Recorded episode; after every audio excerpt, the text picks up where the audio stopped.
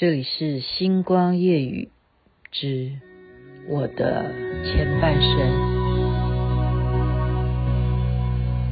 我很丑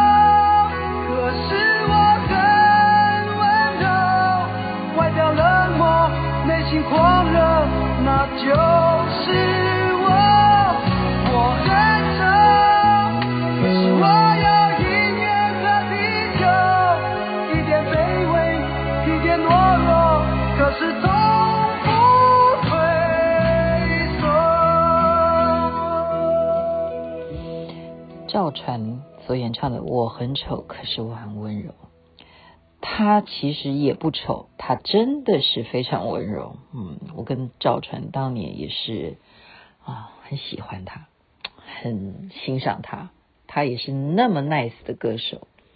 您现在所听的是《星光夜语之我的前半生》第二十一集了，因为我上一会儿有稍微预告一下，谈到了郭子乾。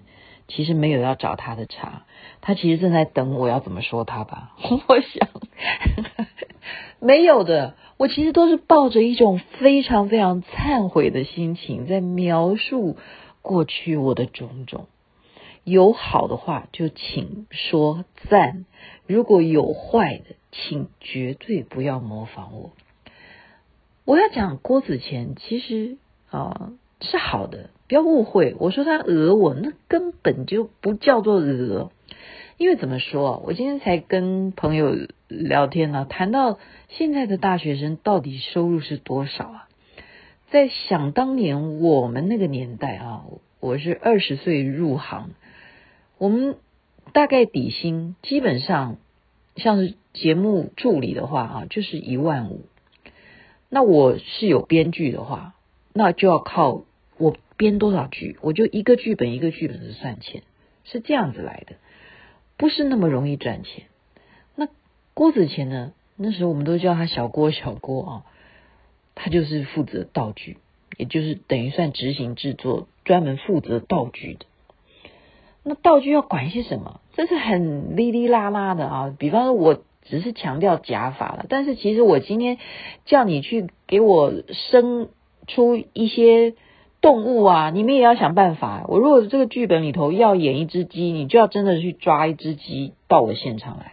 他们道具就是广泛到，你只要剧本写到，他们都必须要生出来。啊，那郭子乾呢？他这样子的辛苦在那边做道具啊，就是因为我们那时候中国电视史啊，我上回有讲过，我们缺少其他的路人甲乙丙啊，所以这些工作人员就是这样子。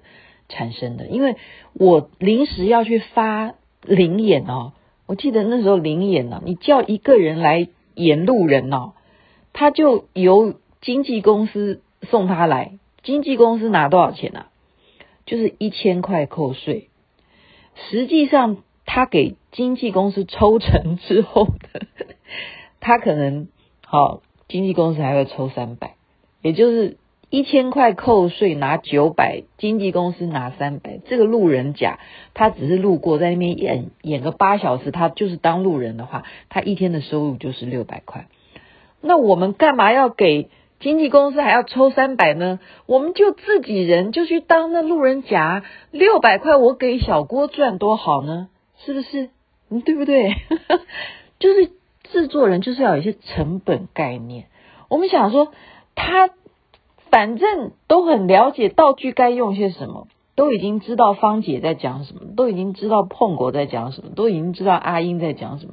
我何必要再去找经纪公司找一个路人甲去发临时演员呢？就叫他好了，而且他们真的很会演，他们也且很爱演哦。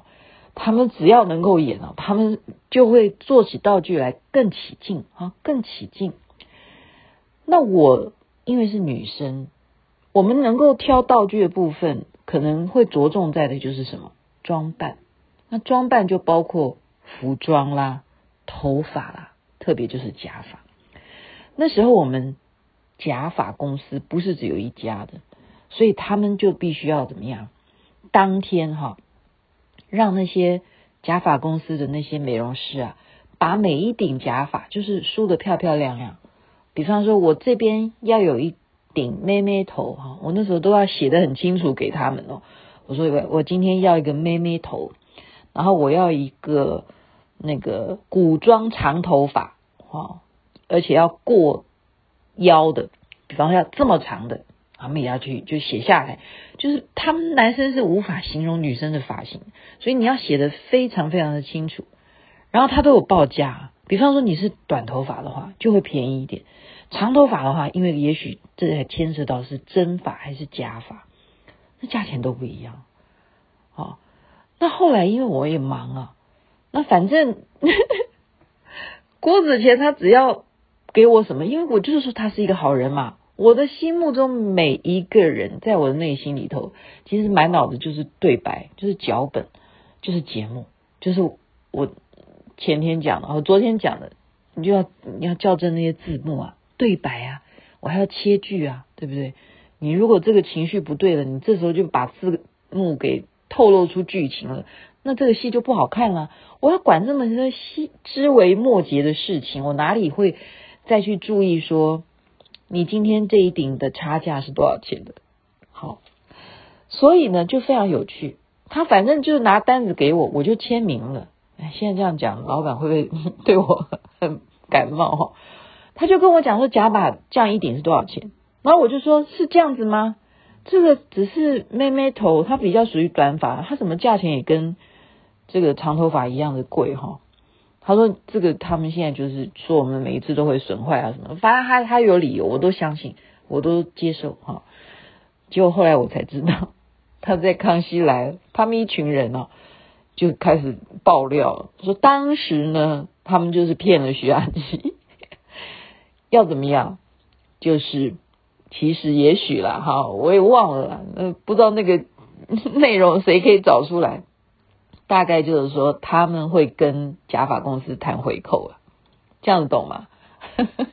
这种文化，我现在其实想一想啊，也要怎么说呢？我们谁不要赚钱？像我们刚刚说过年了，哇，扭转乾坤啊，最大包啊，包你养啊，我们红包都可以演成这样啊，就是牛年。忘烦恼啊，哇，就是钱最重要，有钱真好。那你出来一万五的薪水，对不对？每天等于是超过八小时的工作，难道不要吃饭吗？难道不要养家吗？对不对？我们的生存之道，除了要混出一一片天之外，除了要拼收视率，谁不要赚钱？所以我觉得有时候我们不能说，哎呀，你好世俗啊。在我们那个年代，收视率就是钱。那你今天你不一定能够 touch 到制作人的那个层级的话，那你今天有本事让你的制作人签字买单，那你就想办法啊，对不对？你可以做出十顶漂亮的假发，好，那你可以用多少钱去跟对方谈，然后对方会觉得说，反正你是长期合作，我为什么不给你打个折扣呢？好。那你这个折扣你要不要去计较呢？好像我我讲穿了，为什么当年啊我发脾气啊什么的？但是其实明白的人都知道，我发脾气或者说我呃针对节目内容挑剔道具服装，那就是攻，我是完全就是以攻为主，我不会去针对说你今天几点上班，啊，我没有针对这个的。因为为什么？因为有听我前面几集的人就知道，我是一个向往自由的人哈。我是觉得大家都是成年人，在工作岗位上面，每一个人都有自己心中的那把尺。如果他今天他在他自己规定的范围之内，已经做好你要求他的工作内容。那么你就不需要去管他几点上班，你不需要去管他现在是不是在摸鱼，他现在是不是在偷偷的揪一群人在那边研究六合彩，那个是他的本事啊。所以我从小，因为我就是这样的人，我就不喜欢老师束缚我，我也不喜欢教官每天检查我的头发到底有几公分，我也不喜欢呃训导主任来问我裙子有多短，我不喜欢，我就是一个不喜欢。被约束的人，那我今天当了一个头头，我应该要把我的啊风格去让所有的人去感受。所以，所有被我 骂的人啊，他不会是问为了这种说你衣服穿成怎么样啊？你今天几点上班啊？你花了多少钱啊？我不会的啊，我没有挑这个问题，因为我觉得做一个主管一定要给下面的员工一个一个 range，就是你要给他摸鱼的空间，好。他在摸鱼当中，他才会去享受工作，是不是？除了这种辛苦之外，还有乐趣。因为我们今天很努力的在一个岗位上面去认真，很大的一个因素，一定是我们对这一项工作内容是有专业以及兴趣。否则，你要每天这么辛苦，那是不能够长久啊！我觉得是不能够长久战。所以郭子乾他就算他今今天讲出来这个内幕，如果是真的是有这个假法上面的价差的问题的话，我也不稀奇，真的，我听了就哈哈啊，你骗了我，可是我也不会觉得太可恶了，no，因为就算当时我知道了，我也会让他 OK pass 过去，因为我记得有一个人啊，我他就是这样的情况，他一天之内给我那个价差是差到上万啊。就整个算账的人怎么统计下来，他亏了上万的钱。他问我怎么办，我说没关系，这件事情我吸收。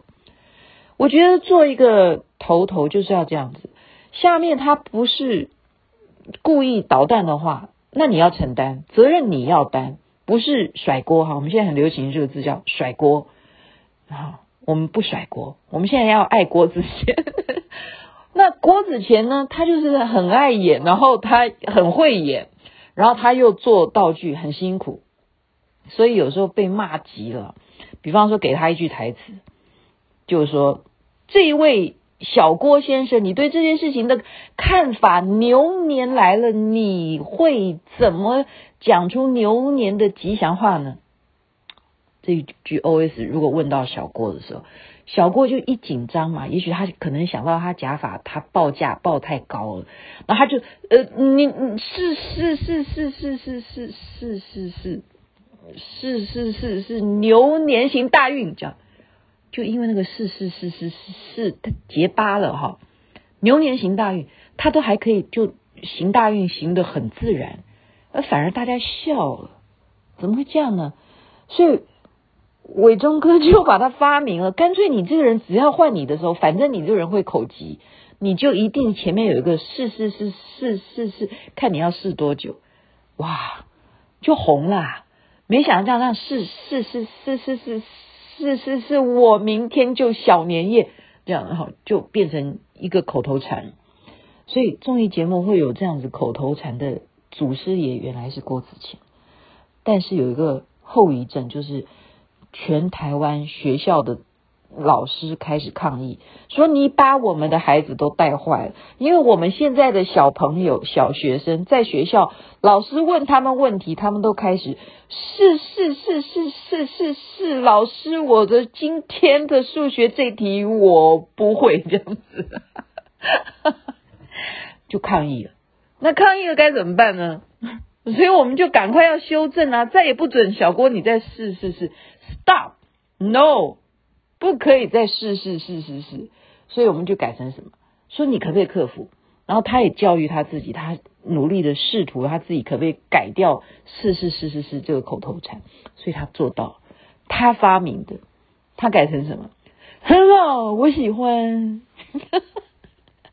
这就是我们连环炮的这一群宝啊，很喜欢，很好，我喜欢。现在的郭子乾不得了啊，他模仿谁不像啊，对不对？我们这些政要或我们这些名人，我们最喜欢钱的，对不对？郭董，还有现在我们的市长，都在他的模仿之下。他还需要试试试试或者很好我喜欢吗？他不需要。现在要提到他当年的这些道具的工作经验谈，那他真的是我们的祖师爷。道具的祖师爷，然后路人甲临时演员的祖师爷，然后口头禅发明的祖师爷，真的是一个好人。而且再告诉讲 大家一个秘密，当年我们大家非常辛苦，我不知道是不是他觉得他这个有拿钱的关系，他觉得对我不好意思。他看我也没有时间交男朋友，他就说：“雅琪，如果你三十岁还嫁不出去的话，我到时候我帮忙娶你这样子。”这是题外话。过年大家开开心心的。今天是《星光夜雨之我的前半生》第二十一集，分享给大家。这是当年我做连环炮的真实情况。祝福大家一切美好。Amen.